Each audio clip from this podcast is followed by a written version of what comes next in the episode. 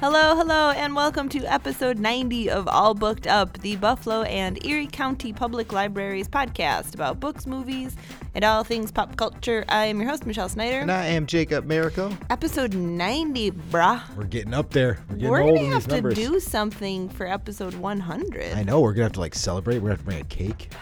Get a, Ooh. yeah, marble or something with some cream cheese. That sounds frosting. fine. I'd like to have a guest on. It is difficult to find people. Every time I ask someone to be on the show, I'll be like, "Do you like the show?" They're like, "Yeah." I'm like, "You want to be on it?" They're like, "What?" No. Yeah, they're like I don't. I don't, want to talk. I don't have enough wit uh, quickly enough to I be got on a couple the show. people maybe I can call in here. Be like, come on, guys, come on, it'll be fun. Just 'cause you have- Especially if I say there's to be cake. I well, think yeah, that- just- yeah. Even if there's not, we'll just tell them there's gonna be cake. ooh, yeah, I love lying. There's gonna That's be great. There's gonna be pie and punch. Oh, I'm there. Let's do this thing. I feel like they'd be really frustrated after if they came in here and we had all this food. Yeah, well, they're here Laid out. anyways. It's too late now. Like, what? You're just gonna get up at seven o'clock in the morning and not come do the show? Come on. nice? Jacob. Look at you. Uh, what else is happening? Anything interesting in your life? Nah, it's cold outside, you know. So Well- feel, feel like it's like white Christmas kind of. Get used to that. Just buckle up. I mean, I was hoping that this was going to be the year that global warming is really going to kick in, and Stop we were gonna it. we were Do you understand that global warming just makes winter worse and summer hotter? Yeah, I know how it So works. it's happening. But- it's snowing in this is America. now. this is America. A lot of people misunderstand how it works, so I have to kind of play to the masses on this one. Oh right. Yeah. Look at you. Play the You're real, I know how this game you're a man of the people. um, so kind of interesting thing that is happening in November, which I don't know if you are familiar with. Do you know about NaNoWriMo?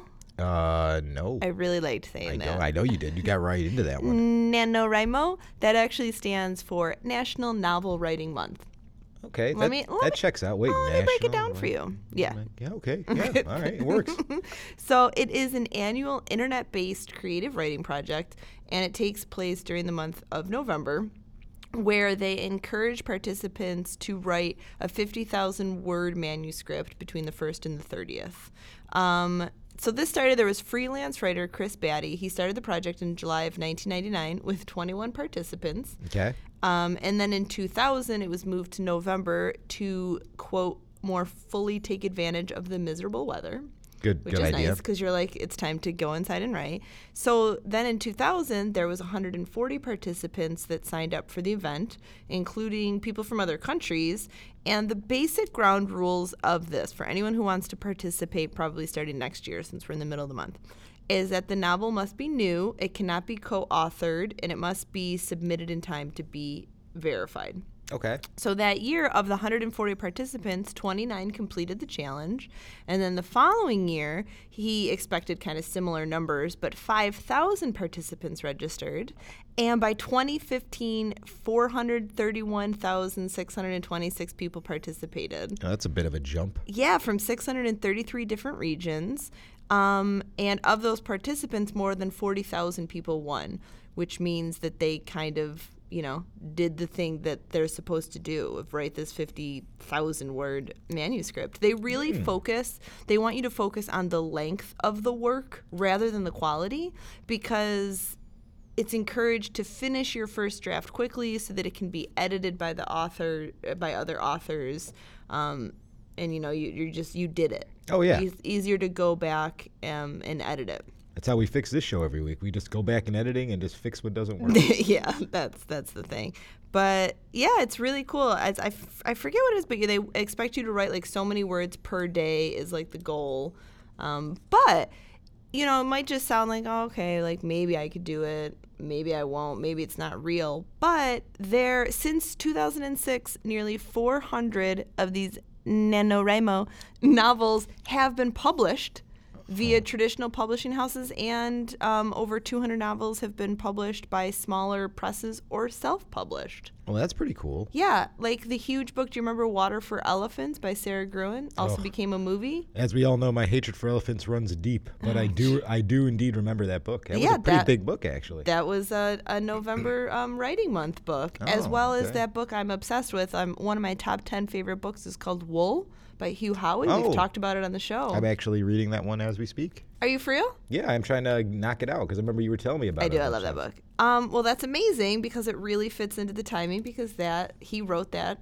he started that book because of this. Yeah, wasn't that one like um, writing it on lunch or something, writing like a page or something, or I'm not sure exactly how he did it, but he started in the November and then he's published it online in like different segments of like, here I wrote this, and then people are like, we love it, write more, and then he's like, oh, I love okay. the I love the idea that he's like, I can't grow a mustache. What other charity thing can I do? I know I'm gonna oh, write this book.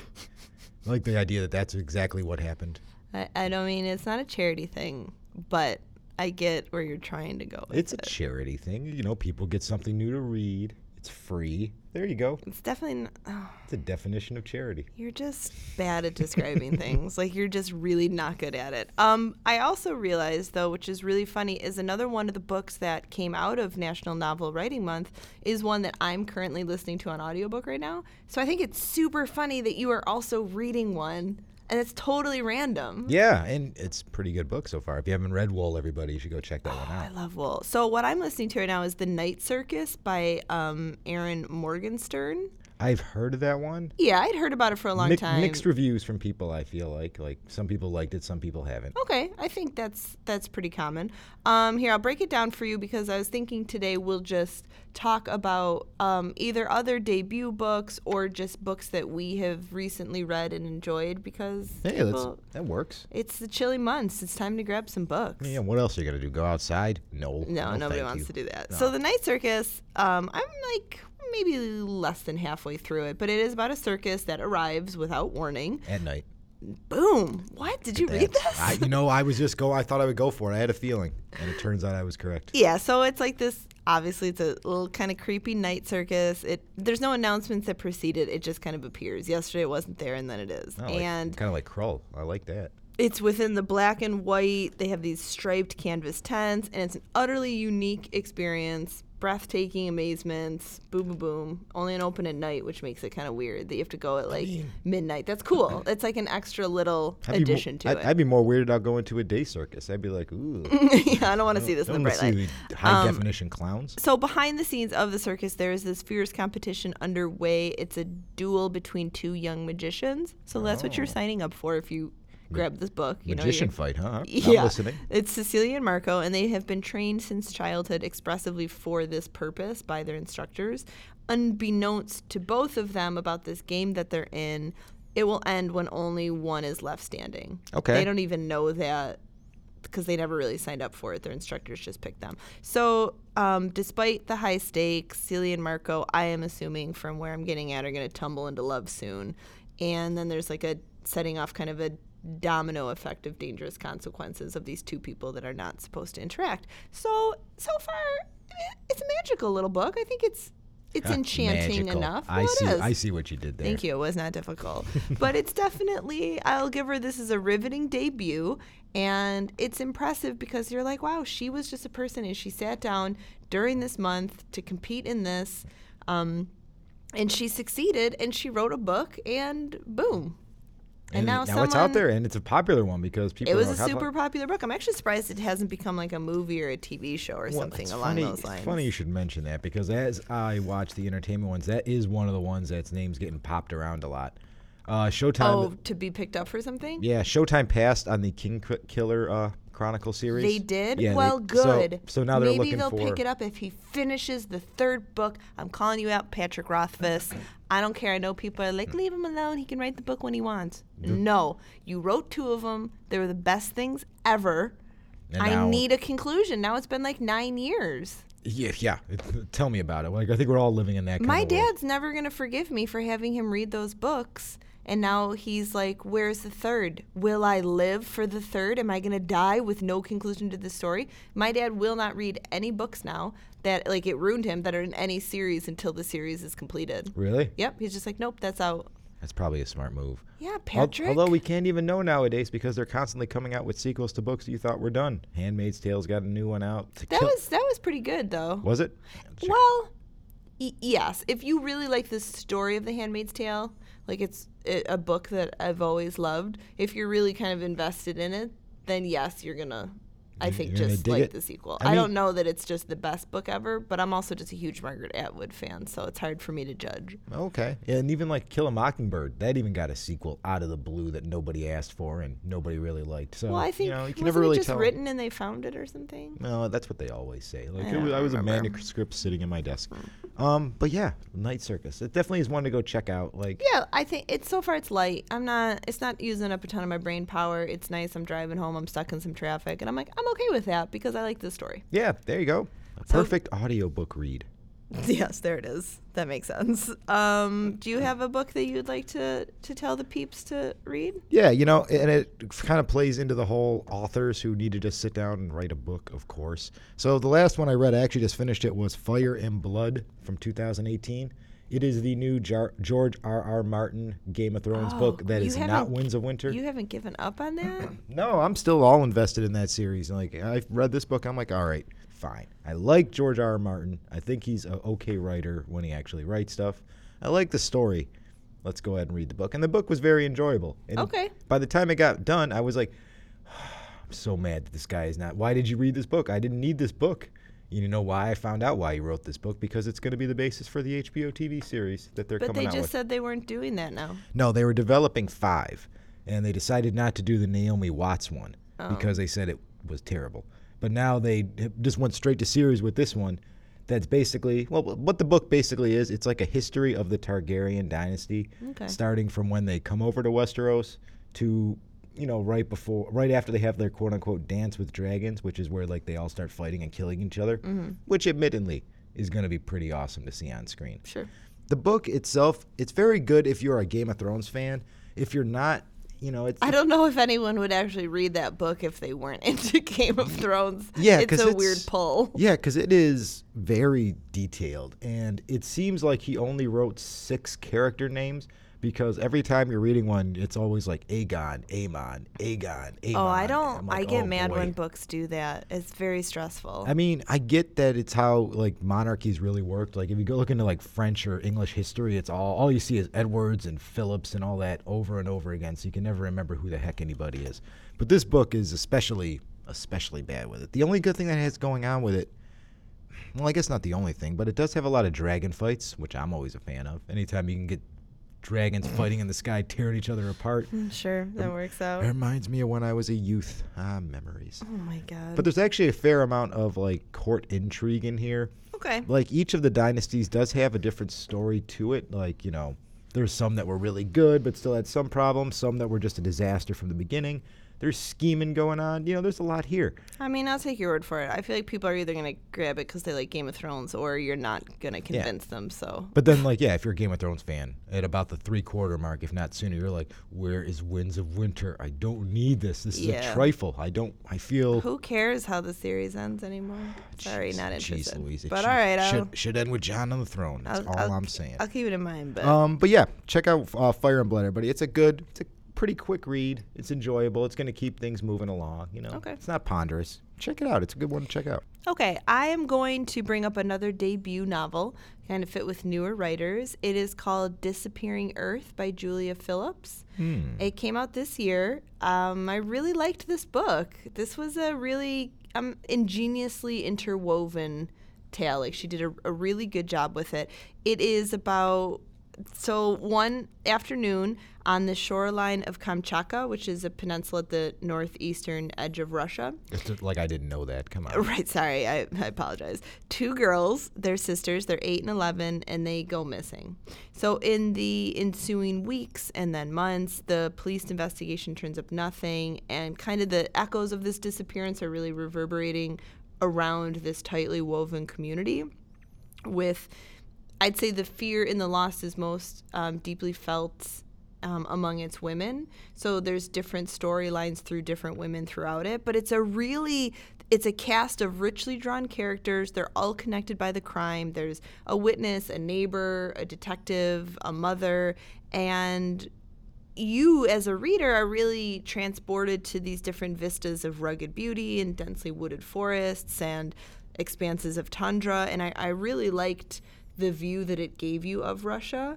Um, i feel like it was different than a lot of sort of russian novels.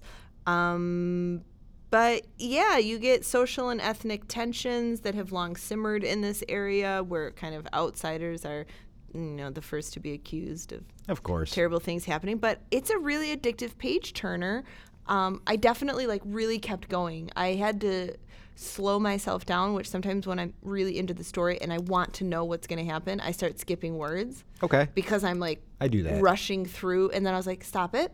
You like the book so just take it all in. And it was really satisfying. I'd say that is a that's a really good choice. Um, plus it's good for this time of year because it, it's russia and there's some really cold stuff going on Yeah, so you're like it's cold Yeah, it's like it's cold. Where else is cold? Russia. yeah I mean, c- russia's colder so we're doing okay here in Buffalo. Could always be. Yeah, that's that's the basic. could always be russia Le- less people didn't know that's actually Buffalo's motto. Could always be Russia. so That's a good one. That should be on a sign somewhere with just a person with their arms out and their shoulders up, like, oh, could always be Russia. should we should uh, we should write uh, Byron and tell him we got an idea for a new slogan. well, you know, the library really helps people with their copyrights and patents. So come down. we Patent just pending need on to go. that one, We're right? gonna go talk to the reference librarian and get that get that copyright. we, we, we have cracked the code for Buffalo Oh, tourism. everything is dumb when we're together. Um, okay, do you do you have another book? I do, have- actually. I'm real excited. About Um, I got a surprising one here for you that I bet you did not see coming. It's called The Ride of a Lifetime Lessons Learned from 15 Years as Disney CEO. It is the new Bob Iger book. Wow, I did not see that coming. Yeah, just came out in 2019. I am reading it because I do like behind the scenes entertainment uh, books. Sure. And this one, when you're the head of Disney, uh, basically, once you're done being that, your career is over because A, you're super rich, so why would you need to do anything?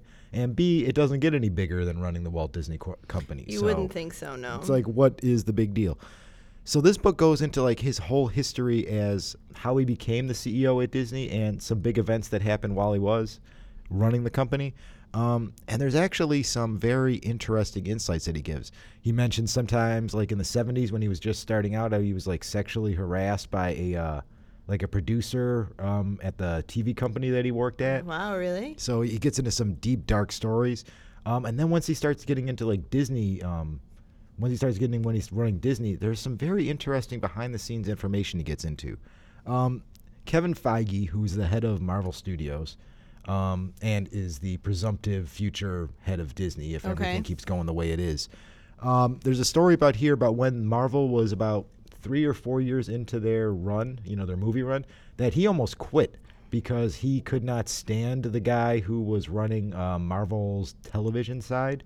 Okay, wow. Imagine like that must be a terrible person if you're gonna quit such an amazing. Well, I, exa- exactly what up. So then, like, right in the middle of this whole, as we all know, record-breaking thing, they were going to lose him. So then it gets into all like the backfighting and infighting and how they had to basically reorganize the whole company to make sure they didn't lose this dude who's obviously one of the biggest talents out there. Okay. Um, there's another story involving when um, Michael Eisner tried to um, talk Disney's shareholders out of buying Pixar because of an old feud he had with Steve Jobs, where he w- didn't want him to get any extra money. Jeez, I got the Eisner police coming after me. Yeah, I I'm heard talking that. some I heard inside that. secrets here. Um, so yeah, it, uh, how you tried to talk them out of buying Pixar because of an old feud. Um, there was some very intimate stories about with uh, Steve Jobs was actually confiding in Iger uh, when he found out that he had pancreatic cancer and was trying to talk, tell him he had a chance to get out of the deal. There's all sorts of like behind the scenes entertainment news that it's just very interesting to hear. No, that sounds super interesting. Yeah, and it's not even that long of a read. It's only like 230 pages, so you bas- Okay. you basically get done with it in a half an hour. Be done. So it's a good little um, quick read for you. Okay, cool. But yeah, go check it out, everybody. If you want to read uh, one of the most powerful men in entertainment, what it was like to be him, this is a good one to do. That makes me think of a book that I also really loved this year that I think you'd like because you mentioned the behind the scenes thing. And I feel like most people have either heard of this book or seen the cover because it was everywhere. It's that Daisy Jones and the Six by Taylor Jenkins Reid. Have you seen it? No, I haven't heard about that one. So it came out. I wasn't really into the cover. I know that sounds dumb, but I was like, I don't think this is a story I'm, I- I'm going to be into. That's how I picked movies when I was a kid for years. I mean, it's a it's a real thing, but I eventually grabbed it because sometimes when people talk about things too much, I'm like, oh, I have to know now. sure. And I was like, I'm not gonna like it, but I'm gonna know. And I loved it. I love this book. And so it's about Daisy Jones and the Six, and what it is is Daisy Jones is like a, a musician, you know, um, coming of age in LA in the late 60s. And then there's this band called The Six, and they're on their first tour and they're like a big band, but then they end up getting the two together. But that's not even important. What it is, is the way that they do it is it's each character, it's just them talking, and like it's just an interview. So it feels like a VH1 behind the music episode, but like Oh, the best one language. you ever watched. Even though it's not a real band and they're not real people, it really feels like it. And you get super into the characters because they're really, really compelling. And it is just a really fast and a really fun read. So you got my attention there because I used to love Behind the Music. I used to watch every single It- episode of that show. 100% it's the best show and that's exactly what this book feels like so again it's not a real band but you forget that and then you're like oh boy billy's not gonna like that daisy did that and it's really funny and it's them being like this is what happened and then there's the drummer being like yeah that's not what happened so like it's it's really funny highly entertaining you've probably seen it on shelves it's worth grabbing daisy jones in the have to check i just had to throw that one in because of you said that Yeah, that's a totally awesome idea because like that's a great idea. That's a, Oh, it just that's just the thing. I read it and I was like, son of a gun. Why did I not ever think of this idea? Well, it's really good. I mean, we could just rip it off and then just not mention that. Just write a better write a better book, and then all of a sudden it's my idea. Uh, let me bring up another book. Go for it. um, I'm gonna say it's a quote unquote debut because it's a fiction debut from a nonfiction writer who's one of my favorites that we have talked about on the show before. Um, it's my boy Ta-Nehisi Coates. He wrote his first fiction book is called The Water Dancer. Um, we talked about him before because he wrote the book Between the World and Me. It was one of my favorites of the year. But I'm currently reading this book, so again, um, can't give the whole thing away. I, I, I mean, it's, yeah, it's so good so far because of the way that he writes. So I'm not anticipating it, it suddenly going downhill.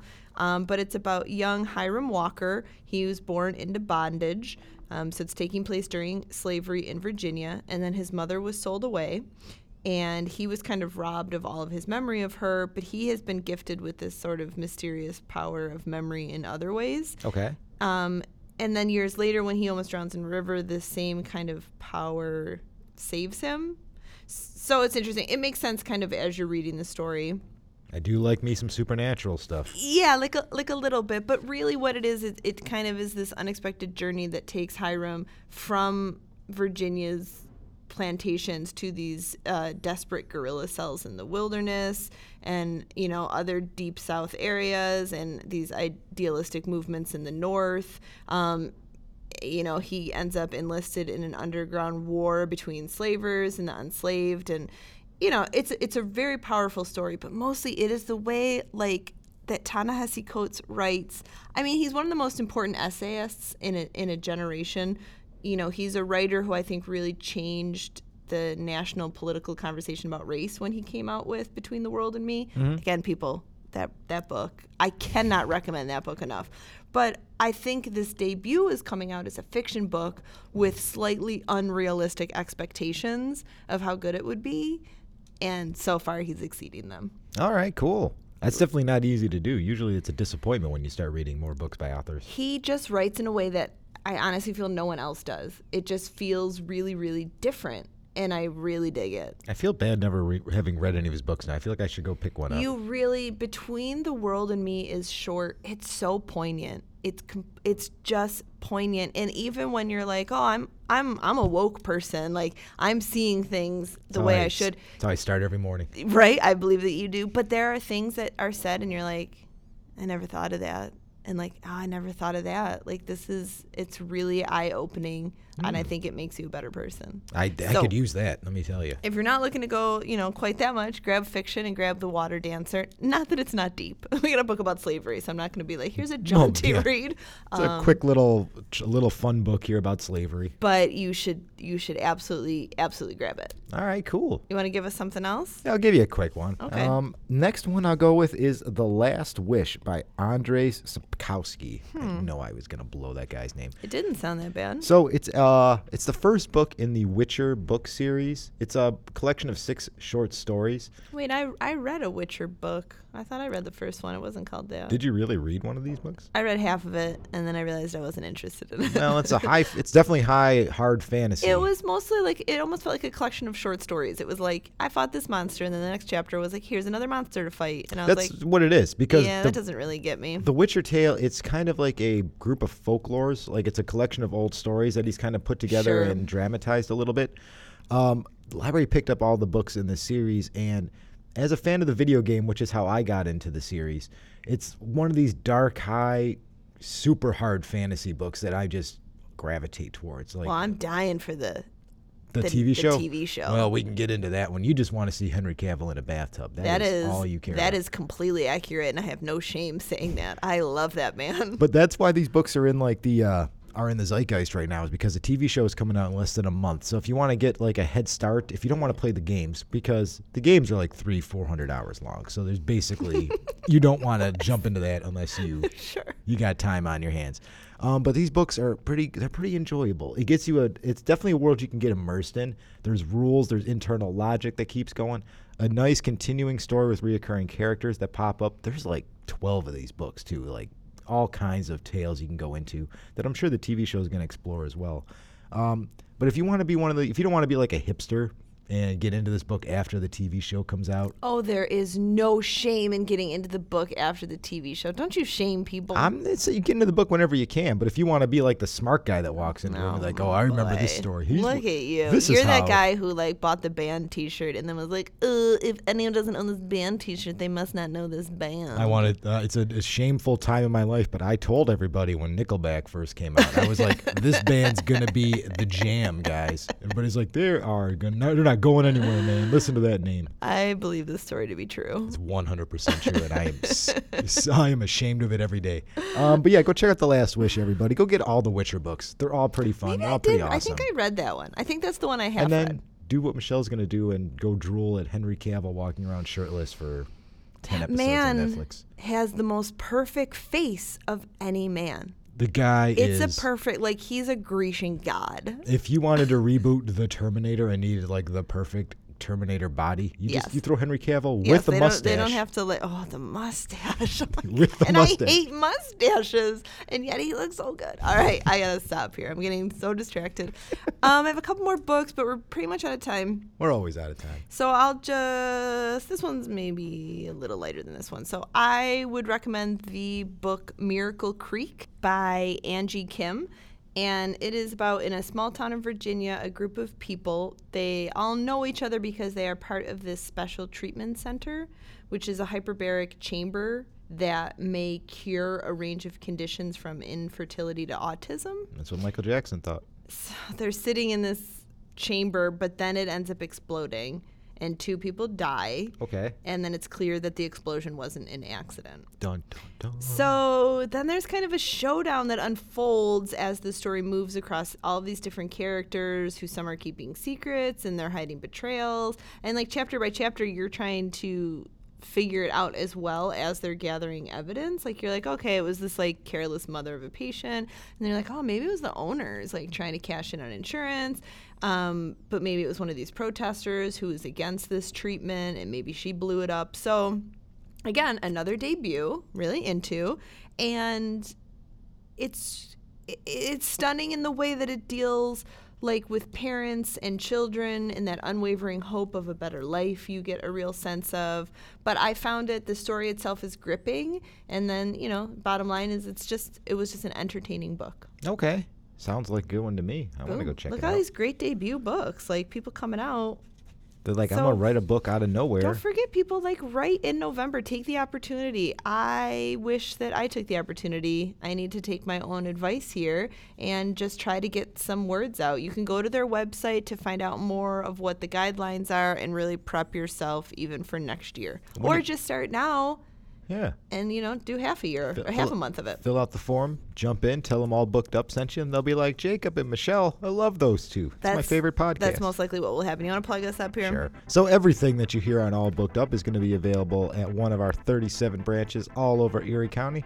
Just pop on by, tell them what you want. They'll lead you to the All Booked Up corner. And Can you do a new? I hate that bit. why? It's because true. it's not real. Well, it's going to be once we start telling Fix the it director. up. So You know, we got them all available around all the branches of Erie County. If we don't have it, just ask them. They'll send it to you. There you go. Get it to whichever one you want. We also have factual. a we also have a bookmobile that's driving around. As I always say, wave it down, pull it across. I just told you, be on the no, up and no, up. no, you told me the one about the corner. You didn't say anything Be about Be on the up and up. You can find their schedule online and you can go to where they are. Yeah, it's going to be online at the library's website at www.buffalolib.org. Too cold for your shenanigans, Jacob. I'm not taking them anymore. And if you want to complain about my shenanigans specifically to me, follow us on Twitter at All Booked Up Pod, and then you can yell at me constantly, which is basically Michelle's hobby on there. So I was gonna say I'm I'm gonna take that advice. Um, so a couple facts about writing. According to a survey conducted by the New York Times, 81% of Americans feel that they have a book in them. Really? So why aren't we writing it? Uh, yeah, it's a good question. I mean, I know I feel that I have a book that I want to write. What about you? well, every time I try to get it out, it always hurts a little bit too. I much, so- knew you were gonna say something like that, and I'm so You angry. As I was saying the sentence, you are an eight-year-old little boy. Anyway, so the writer Friedrich von Schiller, who Nailed it. just you might not know his stuff. He wrote a bunch of classic sort of books, but he kept rotten apples in his desk, claiming that he needed the scent of their decay to help him write. Okay. So, ladies and gentlemen, maybe you just need some rotten apples And- in your desk to and- get your book out. and that man grew up to be Dr. Seuss. no, Dr. Seuss actually, I read something, used to have to go in a closet and try all these different hats on, like no joke, until one of the hats inspired him so he was the to start writing. hat. He literally was. Jazz musician. Little known fact about Mr. We, Seuss. we have so many interesting facts. John Steinbeck used Friend of the show. 300 pencils to write East of Eden Okay. and was known to use up to 60 pencils a day. What the? Why are you doing? What are you doing with these pencils, man? I mean, he's he's writing ferociously. So again, people, get some dead apples, get a bunch of pencils on your desk. This is all gonna help. Uh, I bet he only had to get the pencils because he was running out of the erasers. It was like the pencils half done. He's like, like, I got no eraser left. uh, Vladimir Nabokov and Gertrude Stein both liked writing while sitting in a parked car. That's where they did the majority of their writing. So again, bring your pencils and your apples to your car. We're almost at a perfect scenario.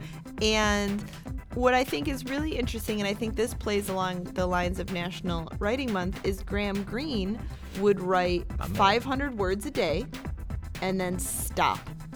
Even if he was in the middle of a sentence, his he was 500 and out. Hmm. Okay. And I mean, he's written. I really love his books. So That's my main man. there are Greene. so many different ways that you can do it. Just you know, search, find the inspiration. It's out there, and let National Writing Month help you out. Yeah, and that's do it. Do it, everybody. And then your book could be talked about here on All Booked Up. Ooh. You could be a part of Buffalo's number one podcast. And everybody's going to be like, that's awesome, man. You finally made it. All right, enough of that. All right, you guys, thanks so much for listening. We'll catch you next time. Bye.